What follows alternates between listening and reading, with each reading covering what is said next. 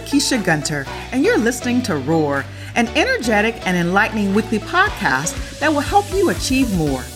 This weekly infusion of candid insights, indispensable lessons, inspiring stories, and success strategies for living your best life now will help you on your journey to making your dreams a reality. My experience as a Fortune 50 business and tech executive has led me to meet some pretty amazing people.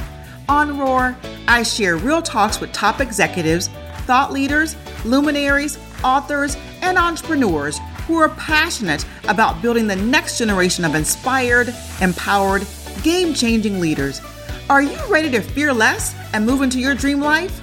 Let's roar.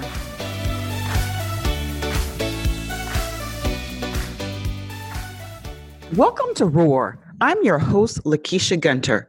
So, what do I mean by Roar? The beauty of ROAR is that it's both an acronym. The acronym stands for reflection, opportunity, action, and relationships. And it's an action. We are all born with it, a hidden power inside of us. It is a fire that is often suppressed by fear. That power is your roar, and it's waiting to be unleashed. Today, I'm excited to talk about how to secure a seat at the table. Tables of decision making power exist in every arena of life whether in the halls of Congress, in the boardrooms of corporate America, or on a tennis court. The issue is that systems, tables, favor those already in power because it's the people in power who created those tables. Gaining a seat at the table can be a challenge for women in corporate America. This struggle can feel that much more challenging if you're a woman of color. Female representation at the highest decision making levels is extremely low. When the playing field is groomed, and the rules of the game tailor made by mostly men, the struggle to secure a seat at the table can feel like a losing battle than a fair fight. The best way to change the rules is to get a seat at the table or many seats at the table. Once you do that, you can change the makeup of the table. If those currently in the seats are unwilling to budge, take a cue from Shirley Chisholm. Shirley Chisholm shattered the glass ceiling in 1968 when she became the first Black woman elected to Congress. Chisholm famously said, if they don't give you a seat at the table, bring a folding chair. I also call that BYOC, bring your own chair. Decades later, it turns out that it's still easier said than done. My guest today knows all about how to secure a seat at the table. I'm excited to have on the show today Minda Harts, the CEO of the Memo LLC, a career development platform for women of color. One of the memo's goals is to provide resources to help close the pay gap for women of color. In 2017, the most recent data available, the average Black woman earned 61 cents to every dollar earned by a white man, according to the data from the National Women's Law Center. That equals $23,653 per year. Over the course of a 40 year career, that adds up to $946,120 in lost wages. Minda's also the best-selling author of the memo, What Women of Color Need to Know to Secure a Seat at the Table. We will definitely dive into her book to learn exactly how we can secure our seat at the table immediately. Mendes is an assistant professor at New York University Wagner. She has been featured on MSNBC's Morning Joe, Fast Company, The Guardian, and Time Magazine. Minda frequently speaks at companies like Microsoft, Intel, Nike, Google, Bloomberg, and many more on the topics such as leadership, managing diverse teams, and self advocacy. She also is the host of a weekly podcast called Secure the Seat. Let's welcome Minda to the show. So good to have you with us today, Minda. How are you? Thank you, Lakeisha. I'm doing so good. Wonderful to reconnect. Absolutely, absolutely. You know, I think the last time we actually saw each other physically was back in 2019, November 2019, when you were on the West Coast and you were in the middle of your book tour. And we were so excited to have you pop by Intel at the time and have a conversation with us about your book. I know it seems like a lifetime ago. Doesn't it? I think because we've all been locked in, you know, in our homes, you know, in this lockdown. I tell you, it has just been what can I say? Certainly an unwelcome change, right, to life.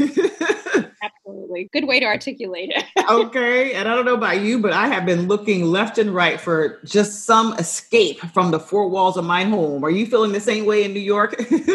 I am feeling the exact same way. Actually, it's funny that you mentioned that. It's probably too much information, but I actually am at a hotel right now just to get out to do some work outside of my house. so, Listen, I feel you exactly. I kid you not. I was just online looking last night saying, Where can I go? I must get out. I must get out. so well listen let's i'm excited to just kind of launch in and talk about just all the amazing things that have been happening you know since the launch of the book. And i mean you've had a had an amazing career um, you know prior to the book but i can only imagine what it's been like. Has it truly been a whirlwind uh, of excitement? Oh yeah you know it's so funny. I thought i never expected this lakeisha and it's i think i wake up every morning and just kind of are, am in awe of you know what the creator has enabled me to, mm-hmm. to do on this next journey in my life. Well, I tell you, it's impacting so many people, not just women of color, but I'm sure you probably have some amazing stories of just the, the, feedback that you've received from so many people who've been blessed by this amazing book. So I definitely want to talk about your book, right? I mean, the memo, what women of color need to know to secure a seat at the table. We're going to launch into that because there's so many um, amazing nuggets in this really how to secure a seat at the table. But before we do that, I'd love to just, you know, give the audience an opportunity to learn a little bit more about you. I mean, we've heard your story. We've had a couple opportunities to interface in the last year. But for my audience, I'd love for you to tell us a little bit about your background, where you're from, and maybe who were some of your biggest influences growing up. Yeah, thank you for that question. So for me, I grew up half my life in Southern California. And then when I was a teenager, my parents moved to Illinois outside of Chicago. And then the moment I was able, I loved the Windy City, but once I graduated from college, I made my way back to Los Angeles. Nothing like that California sun. yes, exactly. and um, I spent 15 years of my career as a fundraising consultant, and I would work with some of the top 1% of those who hold wealth to help them put their names on buildings, create endowments, all of those sorts of things. Uh, some may know it as development or philanthropy uh, in universities or nonprofits. And so there's someone who helps get that job done. yes, absolutely. So you came back to the West Coast. Who were some of your biggest influencers growing up?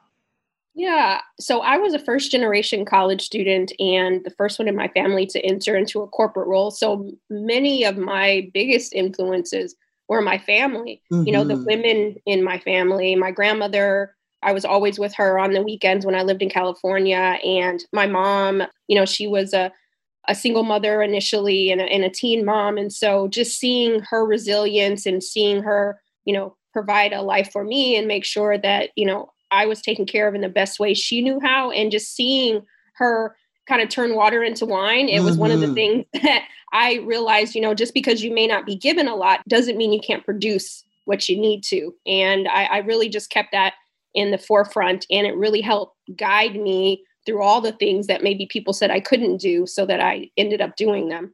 I love it. I love it. Yeah, I totally resonate with that. Um, mothers and grandmothers, huge influence in my life too. I was just talking to a friend last night just about my mom. You know, she would not let the environment or life circumstances dictate the outcome that she desired. So, a lot of resilience, to your point, developed through watching, learning, and conversations with mom and grandma, right? Mm-hmm. Yep. Love it, love it. So, I mean, again, phenomenal career. I mean, not very many people can say they've worked with the top 1% of income earners in the country, right? And really allowing them to leverage their wealth and a good way to bless the rest of the world. So that's that's fantastic. And so talk a little bit about you know, when you look back on your experiences growing up, right? We talked about some of your biggest influencers, but was there a defining moment that really stood out to help you find your voice, find your roar, to be able to navigate through any circumstance and really achieve the things that you desired?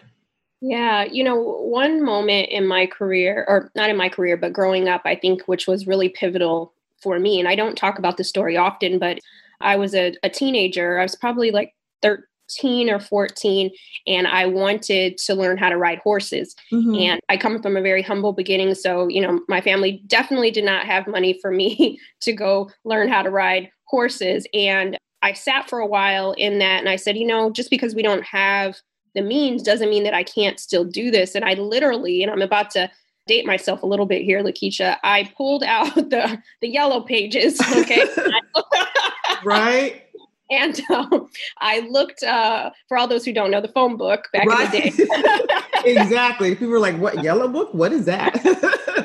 it was the Google, but in a book format. So I looked up all the stables that I thought were close to my house. And I literally just I wrote myself a little script on a piece of paper. I didn't tell anybody. I called all of the stables and I said, hey, you know, I would love to learn how to ride. I don't have the financial means to do so, but in exchange for learning how to ride lessons, I will come and help clean the stables, help with the horses. And I probably called about 20 stables. No, no, no, no, no. And then one, it, all it took was one. This, these two sisters, they said, "Well, yeah, sure, come on out, and um, wow, you know, we'll put you to work." And and that is where I realized the power of self advocacy right? Sometimes we think just because when you look at what's in your hand, you think, oh, well, maybe I don't have, it doesn't all add up, but realizing that, oh, actually, the way you tell your story and, and all it takes is one. So for me, in that moment, I realized the power of self advocacy. And that's why I talk about it so much in my work because we have more power than we think we do. Wow, that is a phenomenal story. Man, talk about just as a young person recognizing that, hey, this is what I want to do. I don't have to look at what I have in my hand in terms of resources. I can be creative, right? I can find a way to achieve the goal that I want. And the power of self advocacy, the power of asking, the power of, you know, really saying, I'm unwilling to accept no based on where I am in, in my life situation. I can figure this out. I love that. I love that. And to your point, it's been a common theme throughout your entire life. That moment has resonated through your entire life. Would you agree? Absolutely. Absolutely. I mean, there's been times where I may not have leaned into my voice fully, but mm-hmm. I always go back to that moment with if you don't do it, who will? I love it. I love it. Well, well, let's move a little bit into your journey towards writing this book because, again, I mean, I, I'm sure that theme is going to show up. Why was it so important for you to write this book? And you know, what inspired you to share the key lessons, such as the one you just outlined in self advocacy, with the world? Yeah, it's interesting because a lot of people, I think, who aspire to be authors and they say, you know, they've been working on this craft for a very long time. And it wasn't for me until, you know, later in my life where I realized that, you know, there was a gap in career development conversations and business books that talked about the experiences of Black women and women of color. And I thought, you know, isn't that a shame? Mm-hmm. isn't it a mm-hmm. shame that we're not talking about the intersectionality, talking about the unique challenges and opportunities that only women of color, Black women face. And so for me, I just started to kind of think about, you know, how can I be part of the solution? Mm-hmm. How can I share what tools or resources I found to be helpful? Because again, sometimes if you are the only one, you feel like you're in isolation, right? So you're questioning maybe how you show up to work you know if you do speak up that day all those sorts of things. And and i wanted to say to black women listen i know you're out there. I understand the struggle. I understand the pain. I know that you've worked really hard and where you are right now may not be the place for you but i guarantee there is a place for you rather you it's in another building on your couch or you know you build it yourself. And i think just saying i see you right? And i needed i know how much i needed someone to say that to me and there were times i didn't get it. And so i wanted to make sure that if i can inspire even if it was just one woman to read the book and their manager or allies then maybe we would all collectively roar just a little bit louder wow i love that and you're i thank you for doing that because i mean everything you articulate i'm sure when you're talking people are like yes that's exactly what i experienced right and so, to your point, you're often the only one in the room, and you don't have that person to talk to. Um, you don't have that person to really get that level of comfort or advice or guidance in the, the workspaces that we sit in because there's so few of us. So you you really began to speak our language and really um, articulate exactly what we were feeling. And so, you know, how has that been received in a sense as you've gone across the country, if you've gone across the globe and began to, especially virtually, right? You know, you're able to touch so many corners of the world.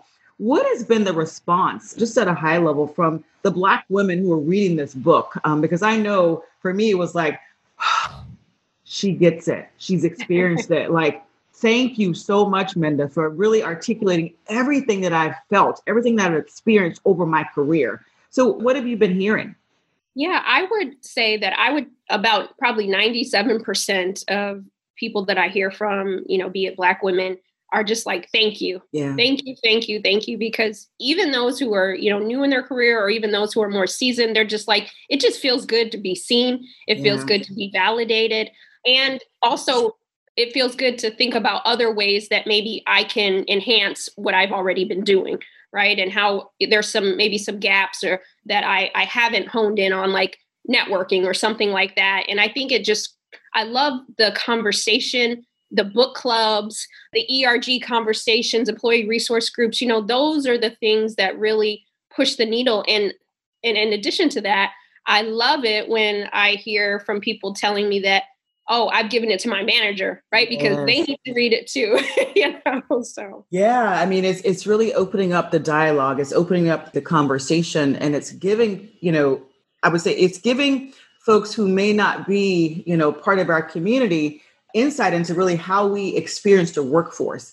And I think it's creating a, a sensitivity and an awareness and a compassion around, hey, how can I truly lean in and help? And I love to talk a little bit about just the work that you've been doing with allies and how they're leveraging the book. But you know, you're talking in the book a lot about how we can create a seat at a table, right? And I love that metaphor. We've all wanted a seat at the table. What are some of the specific places and spaces you think about when you talk about the table? Yeah, you know, I think about, I have to say this too, Lakeisha, that my idea, even over the last year, of what the table is has really evolved. And I say that in the sense of, yes, there is the proverbial table. And in COVID 19, obviously the table looks different. But I would say that really it starts in the mind 1st mm-hmm. because I think much of what gets in our way is sometimes that imposter syndrome or that questioning ourselves. And I think that we have to see ourselves at the table. We have to understand that we are already the room. Like uh, mm. being in that space doesn't, it's awesome, right? But it doesn't validate or invalidate what we bring to the table. And so I really try to talk about, you know, the table really has to be in your head already, right? You have to see yourself there, regardless of if the people in that room see you there or not, you know? And so I think mm-hmm. once we understand that, then we get to move a little bit different and we have decisions that we can make. And so the table really is that influence. And I know many Black women in particular, we probably have more influence in spaces and we're not even in the room, right? But how are we leveraging that? And so thinking about our opportunities without the walls right and so really just deciding you know why do we want to be at the table is is this necessary mm-hmm. what are our goals because sometimes we get to the table and then we just sit there right and that's yes. the last thing, the last thing i want any of us to just take up space in that way without activating what we actually have been called to do i love that i love that right it really is it's the mindset and already knowing that you've you've earned the right to be there. So just take your seat and own it while you're there. And what I hear you say is use your voice while you're there to change the dynamics of the table. How have you, once you've sat at the table, removed the doubt and fear that you belong there and leveraged your voice, you know, in a way that can influence that table? Because sometimes fear can get in the way. It can be very, very scary because, you know, the table wasn't built for us at all. And so we bring to your to your point some of the self-doubt, the fear, you know, how have you overcome that? And what what advice would you give to women and women of color around once you are at the table, how you can leverage that table? Yeah, you know, and it's something for me, I tell myself a new story every day because there will be those moments of self doubt. Unfortunately, I wish I could tell you that there aren't. Even at times right now in my life, I feel it starting to creep in, but I have to remind myself that I belong in every room I walk into, but every room doesn't deserve to have me. Ooh, that's powerful. That is powerful. and once I realize that, I know that, okay, what my call is to do in this room has nothing to do with the people who may or may not want me there. Right. And so, what am I going to do with the opportunity that I have? So, like right now, for example, a lot of companies are making commitments to Black women, to women of color and okay some of us might get new opportunities and when we sit down in that new leadership role we might start to question well did they choose me because of this or did mm. they or that and it's like no fear can't go that voice can't go where you're headed you are there now what are you going to do with it right when someone passes you the ball what are you going to do with it and so our job is to represent until we can bring others in the room with yes. us because we have to be that voice because otherwise the room is we might as well not even be in there, right? and so it's, it's absolutely, it's, you know what I mean? Like we could be quiet from the outside, but now that you're inside, yep. you know, let's activate, let's shake it up a little bit, let's shake the room because we know that nobody benefits when we're cautious. And I think that so many Black women have had to be cautious as a form of self preservation. But now it's time to move into action, and, and we're going to have to activate these voices. And it's inevitable that the room has to change. And so, why shouldn't we be beneficiaries of this change? Absolutely. I'm, you know, something just popped in my mind, right? I mean, the, you know, you always should stay ready. You never have to get ready because you're always ready, right? You know, I, am sure your mom and your grandparents' moms just stay ready, right? You're yep. always ready when the opportunity presents itself.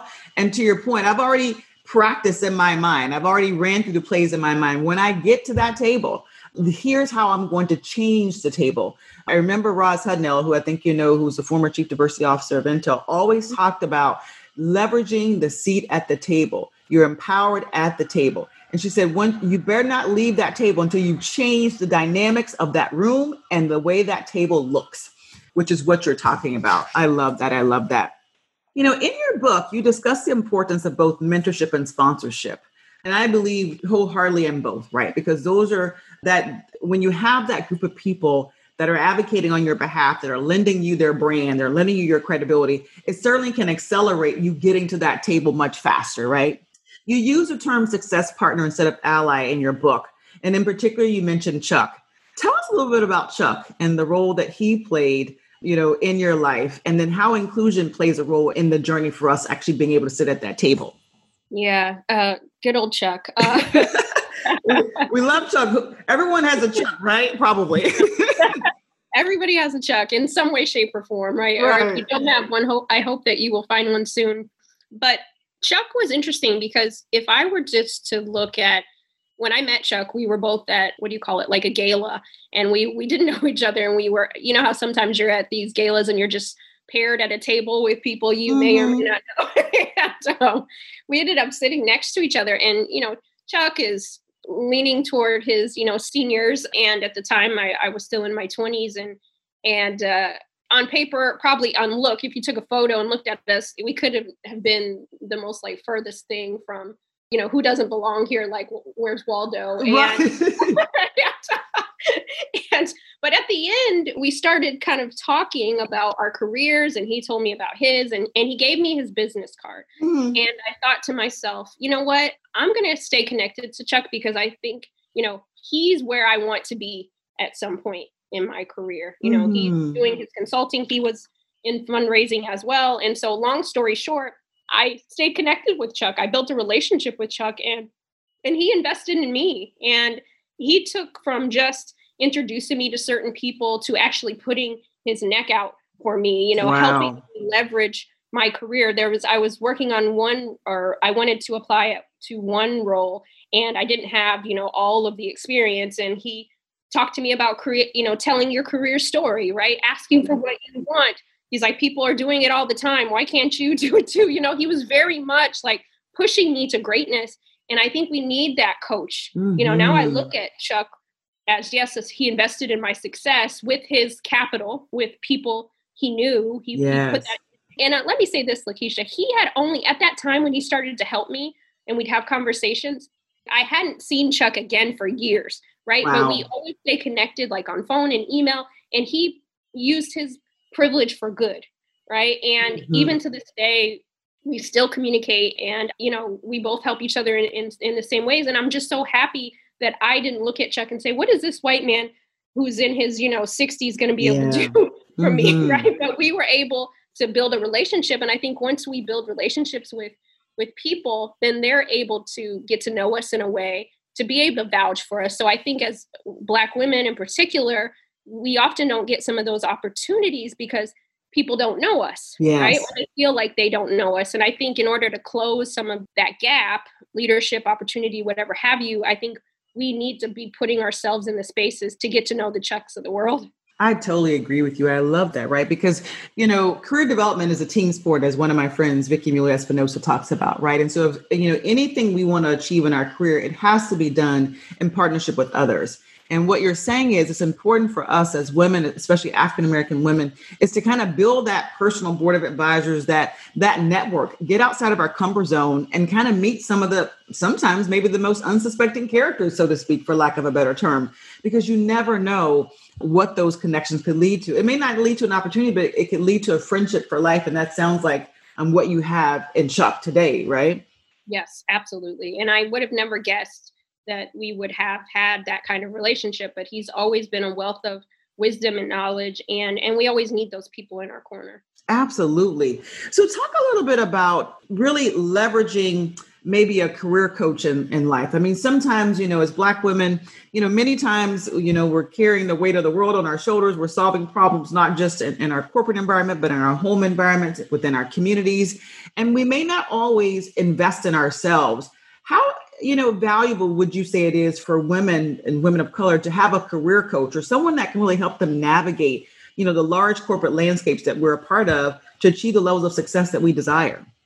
I think it's uh, critical, mm, okay. critical to success. Not to say that if you don't have a coach or you didn't invest in yourself, you can't get to the table, but I think you can maximize your potential having somebody who's also invested in your success as well. And once I realized that some of my colleagues were starting to like advance in ways that I wasn't. And they had an executive presence, right? And mm-hmm. I could mm-hmm. visibly see that. And I inquired, you know, what, what's going on with you?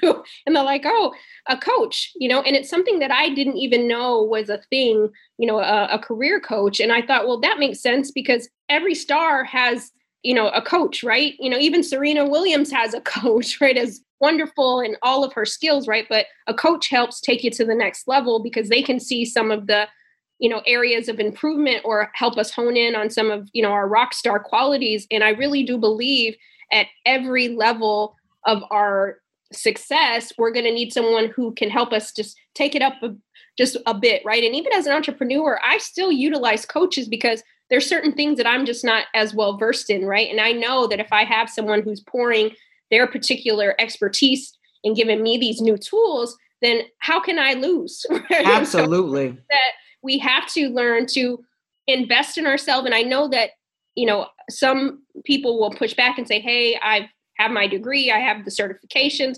But sometimes to really catapult our career, we may also need to invest in ourselves in some ways that we hadn't considered. No, you're spot on, right? I mean, I, you know, we are a best investment. And to your point, as you talked about, and many times it's so easy for us to invest our time, energy, and effort in other things and sometimes neglect ourselves. But, you know, to your point, you know, you're your own company, you're your own brand. I'm my own company, and I'm my own brand. I may contract my services out to other companies but at the end of the day if i want my stock value so to speak to rise or you know my company's evaluation um, valuation to rise i've got to make that investment. And so that's i love how you put that. It's so important for us to not negotiate on that point. Yeah no absolutely. You know even in real time like you know say i have some extra resources and i could say you know what I've been on these Zoom calls. I really need some some new shirts, you know. Right. Some, and instead of saying, well, you know what, I'll keep wearing the shirts I have, but I'm going to invest this money in a new website, right? Because I, to your point, I am my brand, right? Can I take this couple thousand dollars and redo my website so that I have more speaking opportunities, so that I have, you know, some of those things. So I think when we think about the investment, at the end of the day, that new website will allow me to potentially get the shirts I want, right? absolutely. Absolutely. That is the mindset we must have, right? Investing for the long term, not for a short term gain, which is why he said, hey, I'm going to take the dollars to invest in my website, which is going to produce more opportunity, more revenue, and I can buy whatever shirt I want, right? and all the colors if I desire every last one of them. exactly. Okay, I want that one, that one, that one. But anyway, well, listen, I know you like Audre Lorde, and you have often heard you say, you share her quote that says, The master's tools will never dismantle the master's house. And there are so many women of color blowing that quote up that are blowing the table up as entrepreneurs, and you're a perfect example of that. You know, they're creating their own path to make work look different for them. And we, I mean, I know not everyone can do that but in this sense, you know, it requires us to play the game in a broken system, right? And we you talked about that, the system being broken, to get to a table that truly wasn't created for us in the first place. And so this is something that I think people of color and other marginalized groups have have basically wrestled with for a long time. The balance between creating change within a system or outside of that system. Can you speak to what this looks like for women of color in the workforce? And maybe how can we begin to dismantle and change the system of oppression that sometimes makes it really, really challenging for us at work?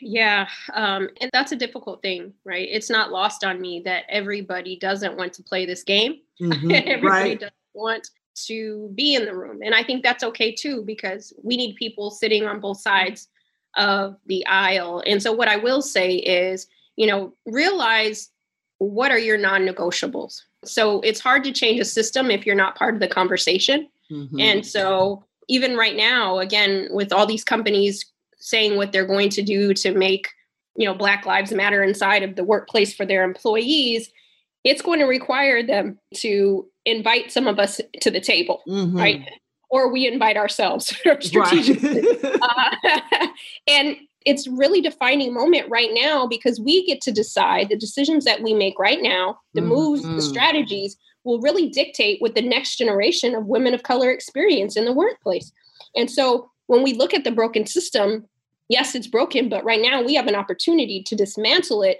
and rebuild it with our ideas, with our brilliance, and with our skill set. And I would encourage all Black women to lean into this moment mm-hmm. because this is where the change is about to occur, right? So, again, I mentioned we can't be cautious any longer. We really have to lean into our courage. And even though the system is broken, we get to be part of rebuilding it back up because otherwise, we're going to continue to be knocking at the door, right? And be frustrated. And so now that we haven't and being invited to the room, let's hold our leaders accountable and say, hey, I actually would love to talk about this because I have some ideas too, like leverage and make work work for you right now. And so again, it's less about them and everything about how we make the workplace better for us and for future generations. And I think once we realize that this is about disrupting the system, but again, in order to disrupt the system, you have to be in the system, right? But then you, at the same token, you might decide, I don't want to be a part of this system and I'm going to create new systems. And we need that too. And so thinking about that yes and, right? It doesn't necessarily mean that one way is better than the other. That's so powerful what you just said, Minda. The time is now. The opportunity is now. The door has been open to have the conversations, but also the door has been open to walk in and say, I'm going to sit here and here's what I want to talk about right? I think every CEO in America, most of the leadership teams that I'm a part of and my current work environment are opening up this dialogue. They're more empathetic. They're wanting to know more. They're wanting to know how can I help you? And so we cannot lose this this moment in time. And we have to capitalize on it to your point because the decisions we make, the actions we take, the conversations we have, to your point, I couldn't have said it any better, are truly going to be game changing and game changing and defining for the next generation of folks walking into the workplace that look like me and you, correct? Absolutely. And this is, you know, to your point, Lakeisha, it's also strategy. Like, don't just mm-hmm. go in mm-hmm. there and be like, oh, I hear you doing stuff for Black women now. right. What are you asking for? What are your asks, right? How can you add to the solution right now? Because also, too, we got to be smart about this, right? So yes. don't let strategy just fall to the wayside, right? We still have to be strategic in what we're asking for because it's a long game, right? We don't want yes. it to just be this moment, but it's a marathon. It really is. It really is. And, you know, I love to your point. I know you've talked to a lot of employee resource group leaders, a lot of C suite executives, you know, over the last year and prior to that. And I think to your point, it's not just the conversations. We really have to be strategic. And I mean, even in some of our ERGs, we're having the conversation. How do we start to partner with the C suite? you know, how do we really advance the agenda that's been there for years? But now the door has been open, so to speak. And so I just think it's important to your point that we we galvanize, right? We strategize as leaders and say, hey, here's what we believe will advance the goals of the company. Because the company is going to achieve their goals once they have critical mass of what the rest of the world looks like and they're listening to those folks inside the company. And that's what we've been saying for a long time. Give us a seat at the table we represent a huge portion of your demographic that you're serving. We can help you. Diversity to me is not black or white, it's green because it impacts the bottom line. And so, um, strike while the iron's hot. I love exact. I love it. I love it. Yes. Absolutely do. So, to your point, I mean, we talked about the power of community for women of color, and we draw so much strength from your community, which is why your book was just like manna from heaven. Like, yes, okay, our souls are being fed, you know, but there are also a multitude of, of white people and men of all ethnicities who are waking up and asking, how can they help? In light of everything that's being revealed in our environment today, especially around Black Lives Matter and really just how people of color are impacted in the workforce. What advice would you give to my ally listeners who want to do their part in elevating women of color to their rightful place at the table? Yeah, I think, again, like for Black people, we have a unique opportunity, but equally, our counterparts, our allies, or those who want to be better allies, have a unique opportunity now as well, mm-hmm. right? And they get to decide how their actions are going to help make the workplace or not make the workplace better than we found it. And so I would say three things listen, educate, then activate, right? Because mm. just like many people may have been like Girl Scouts or Brownies or Boy Scouts, you know, you only got the badge when you did the work. Yes. You, okay. so in order to change the system, it's going to require some work and it's going to require some courage. And I think that again to your point you know success is not a solo sport we can't be the only ones trying to move this needle it's really going to take work from all angles I love it. I love it. Listen, educate, and activate. Do the work, then you earn the badge. I love it. I love it. So, you know, I know you have a vision, right, for women of color in the workforce and your your book is certainly helping us realize that vision talk a little bit more about what's on your heart and mind when you think of uh, the future of women of color in the workplace yeah i'm very optimistic really and i think i'm optimistic because of what we've been discussing this kind of portal mm-hmm. right now mm-hmm. this opportunity that if we take advantage of what's going on right now in the right type of way then we really can position ourselves to hold the seats we need to right? Because having a seat at the table is a direct link to uh, pay equity. It's also a direct link to board placement, right? So when we're not in these rooms, we don't have the opportunity to serve on the public boards, right? Public traded boards. And I think, again, it's all the spaces. We need to be in every single spaces. I, ha- I have this one shirt that I wear and it says, women belong in the House and the Senate. Like we need to be in every single space. I love it. okay, because because our voice is required for every facet in every industry. And so for me, I'm really excited about what five years looks like, what 10 years looks like, and even when we leave, because again, the work that we do now is creating a whole new paradigm, could potentially produce a whole new paradigm for Black women. And I do believe if we activate and if we band together, that the future is so bright, like uh, literally. And I know that sounds so cliche, but I just see what's possible. And if we mm-hmm. all move mm-hmm. into it, we really can see some real change. I mean, even the fact that right now people are talking about a black woman as a VP candidate, I never thought I'd see the day. You know? I know, I know, right? Whew. Love Just it. to be in the conversation. I'm telling you, I'm telling you. I mean, wow, our ancestors, you know, dream for us, right, was to be in places and spaces um, that they they gave their lives for, right? I mean, you know, for one, having the first African American president and Barack Obama, and now the potential of having a woman, African American woman, as a vice president, right? I think they'd be proud. I really think they'd be proud, but not satisfied. In a good way, right? We gotta work. That's why we gotta keep doing the work. exactly. Like, come on, there's more that you can do, right? You can, you know, now next step is she can become VP, but then she's gonna become president, right? you talk about you know the lessons that you've learned over your career in terms of really being an advocate for yourself and getting paid what you're worth. And again it's about having those courageous sometimes uncomfortable conversations to ask.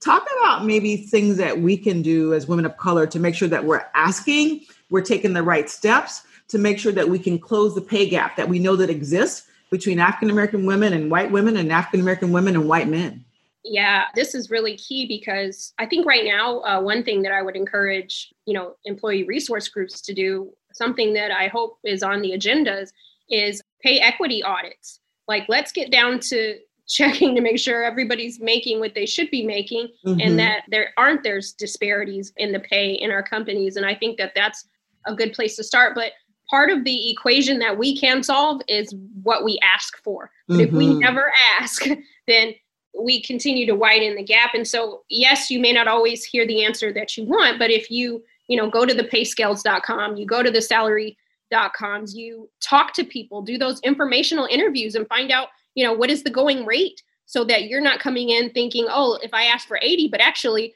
the person that was hired right before you they got 100 you know but when we don't find out we don't investigate what's going on then sometimes we sell ourselves short and again lean into it because negotiations happen on both sides and if you find that your company is he and han over you know a few extra dollars then that's going to be the least of your concerns when you get get into the place so right. you know if, if they're not respecting your negotiation from the get-go then that's a clear sign not in all cases but i do believe that that can show you how invested they will be for other things that you try and advocate for uh, later on and so you know role play if you need to negotiation is high stakes so don't feel like you have to just you know go off the top of your head for me i role play i write scripts you know, I do all the things to make me feel comfortable. And this is where a coach comes in too. Their negotiation coaches to help you with this. And if you've never asked for, you know, $50,000 more or a, or a bonus or whatever the number is, get somebody who can help you make sure that you're most prepared when you make that ask. I love it. I love it. Right. The key is preparation, role playing, and really understanding that you're worth it. Right. And going to have the conversation. Somebody's getting it. I know that's right. Why not me, right? Why not you? and again, we're our own corporation, our own brand, right? And so you're advocating for being paid what you're worth. So I love that. You know, I've heard you mention that in 2018, Nielsen came out with a study that says African American women will reach 1.5 trillion dollars in buying power by 2021. That's just around the corner. How can we accept the value that we bring and own that and really, and I don't want to say demand, but maybe put a demand uh, on the respect and opportunities that we deserve at the table. Absolutely. You know, back to Audre Lorde, she has this great quote that says, Beware of feeling like you're not good enough to deserve it. And I think because we've been used to kind of receiving scraps in or crumbs that some of us have gotten used to that. So we don't know what a full cake looks like right? But let me tell you, I've tasted it and it's good. and, and I encourage every Black woman that I get a chance to to ask, ask, ask. Just recently, I had someone slide into my direct messages and, and they're on national TV a couple times a week on, you know, a major news station. They're a Black woman and they're like, you know what, I just was asked to do something and I've been doing everything for free. You know, what is the rate? Mm. I said, mm. you better not ask for anything less than $10,000. I said, just put it out there, you know, yep. and because what'll happen is they'll probably won't give you 10, but yep. then it's somewhere between five to seven, right? Exactly. They're going to negotiate, right? so, so you got to start high. And, you know, she did just that and she got the number that she got, but she's like, oh my gosh, I feel so empowered. Now I'm going to go talk to the news place and say, hey, you guys got to start compensating me for my time, right? And so mm-hmm. once you mm-hmm. have a taste of that, you lean into that. You're like, why shouldn't I? Why shouldn't I be paid and compensated for my? And again, we're not going to close the wage gap if we don't ask. And so again, maybe you don't get it every time, but you can't be mad at yourself for not investing. That's part of investing in yourself is making those asks. And the more that I do it, you encourage the next one and, and then we're doing it together and they're just used to black women asking for what they want I know that's right. That is so powerful, right? And again, you know, I just appreciate the person that you mentioned, the woman um, who's on national TV, reaching out to you, reaching out to someone in the community to ask the question how can I make sure I'm paid what I'm worth? What is the going rate? And I know I, I love following you on Twitter. I mean, you you're so um, supportive of the community. You're always asking how can you be kind of that that partner, success partner for all of us, right? You know, how can you open doors for us? And so I really appreciate that. I mean, it speaks to what you talk about in your book, the importance of building your squad and bringing co-travelers, partners along with you. Can you talk about maybe how you went about identifying the right people for your squad and how you utilize them today? I mean, one example was the young lady leveraging you as part of her squad. Uh, I don't know if she realized that to really help her navigate this new space for her. Talk a little bit about the importance of building your squad. It's so important. And it took me a while, I think, in my former career to understand that I that I can't do it alone, you know, uh, mm-hmm. uh, and that once you get into it, you can't do it alone or shouldn't want to do it alone. And you need people that you can trust. And some of those squad members might be around for a lifetime, some might be around for a season. But the reality is, you know, get people who are invested in your success and who you can invest back into their success. And, you know, I meet so many people along the way now that I feel like I have just like an NBA league, right, of just squad members, you know, that love I met along the way. Like yourself too, you know, like mm, we Thank we're you. all here to make sure that we're creating space and doing the work so that others can benefit too. And I think the more that we have these conversations, especially as black women, like we need each other more than ever. And we, there's enough for all of us. And so I don't subscribe to the mindset, well, if I tell her, then maybe that's going to take away from me or any of those things. No, I win when you win too. Mm-hmm. And, and when you mm-hmm. understand that I can root for my success and I can root for yours too. Like it's not taking anything away. And I and I think those are the people, those are the squad members that are going to have the seats because we know that we don't get anything of being there by ourselves. Absolutely. Wow. That was just just powerful, Minda. You're you're spot on.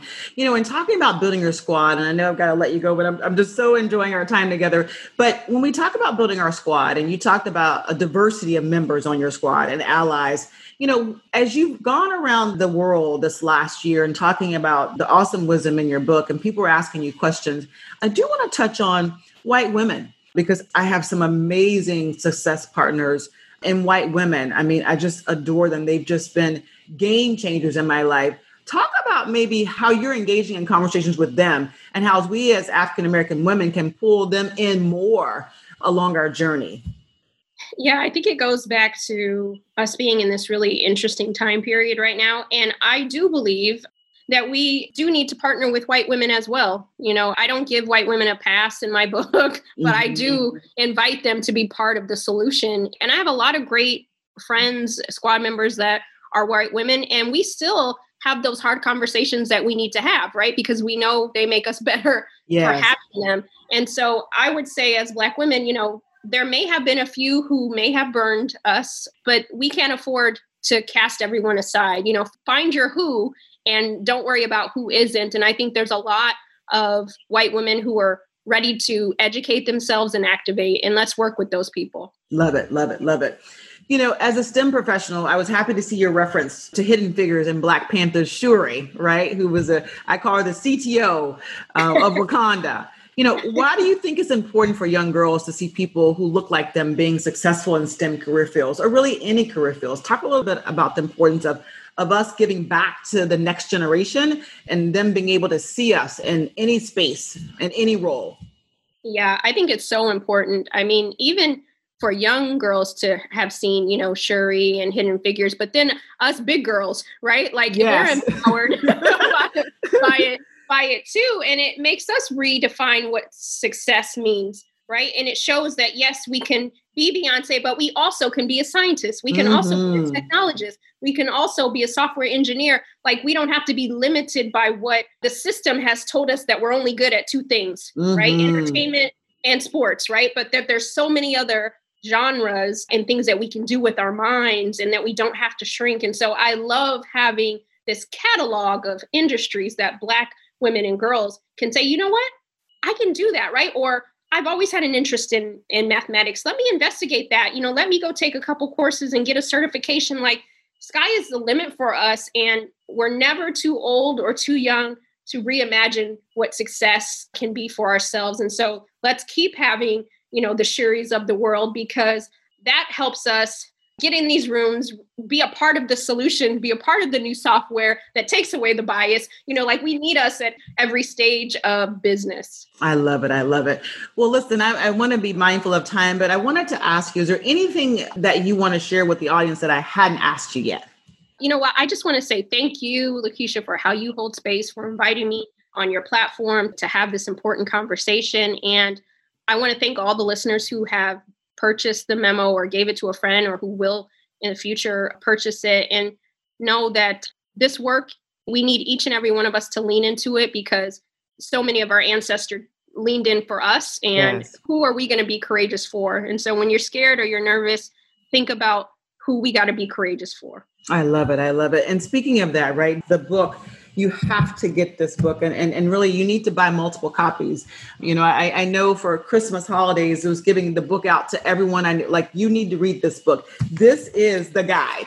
You're right. Every young person entering any workforce, corporate America or not, this is the guide for you to navigate those large, complex landscapes and be successful. It doesn't matter your, your race, but especially for women of color. And I also like for you to share what are some of the ways my listeners can really connect with you on all channels? and Where can we find you? Yes, please go to mindaharts.com and join my mailing list. I call it the squad. You'll find out everything that I'm up to. That's probably the best place. And then I'm most active on on Twitter. So at Minda Harts. Awesome, awesome. Well, let's wrap up with the fast five. So I'm going to ask you, I'll say a word or a phrase, and you can tell me the first thing that comes to mind. What's your favorite food? Chicken sandwich. I love it. Okay, okay. Do you have a guilty pleasure? Oh, bad reality TV like okay. you said bad reality TV. Is there one that stands out above the rest for you? the Housewives of Atlanta and Potomac. Those are my guilty pleasures. I love it. I love it. A good way to just decompress and laugh, right? um, you know, what's your favorite book uh, or a book you're reading right now? I know the memo, it better be the favorite. I'm sure it is. But what's maybe a book you're reading right now? Oh, yeah. I'm actually reading a few books, but right now I'm reading a book called The Racial Healing Handbook, and it's just talking about ways in which we can heal from racial trauma. Oh, wow. Sounds like we all need to get that. okay. I know you've been super busy, probably even more busy now that we can't travel, right? Because you're probably on Zoom calls all day yep. and all night. But, you know, if you have an opportunity to watch TV, do you have a current Netflix addiction? I absolutely do. I, I try to make on the weekends where I can catch up a little bit but I'm really enjoying the Indian Matchmaker. Have you seen that show? I have not, but I need to check that out take a look. okay, good deal. And once we can travel again, what's maybe on your list? You know, where have you put the dot on the map to say this is where I'm going? Well, my mom would say to her house in Illinois to see her first. So after I do that, I got to get to a beach. Lakeisha, I just need some sun. I know. And just the waves Mexico. and the water, right? Mexico sounds good. Yeah. But to your point, first, you got to go by mama's house. Well, it has been an absolute joy and pleasure. And again, I can't thank you enough for all that you're doing for the community, for women of color. Your voice is the voice we need right now. It's the leadership voice that we need to really help us step into our greatness. And you're calling it out of each and every one of us on every platform. And I just say thank you, Minda. Thank you, thank you, thank you. Thank you.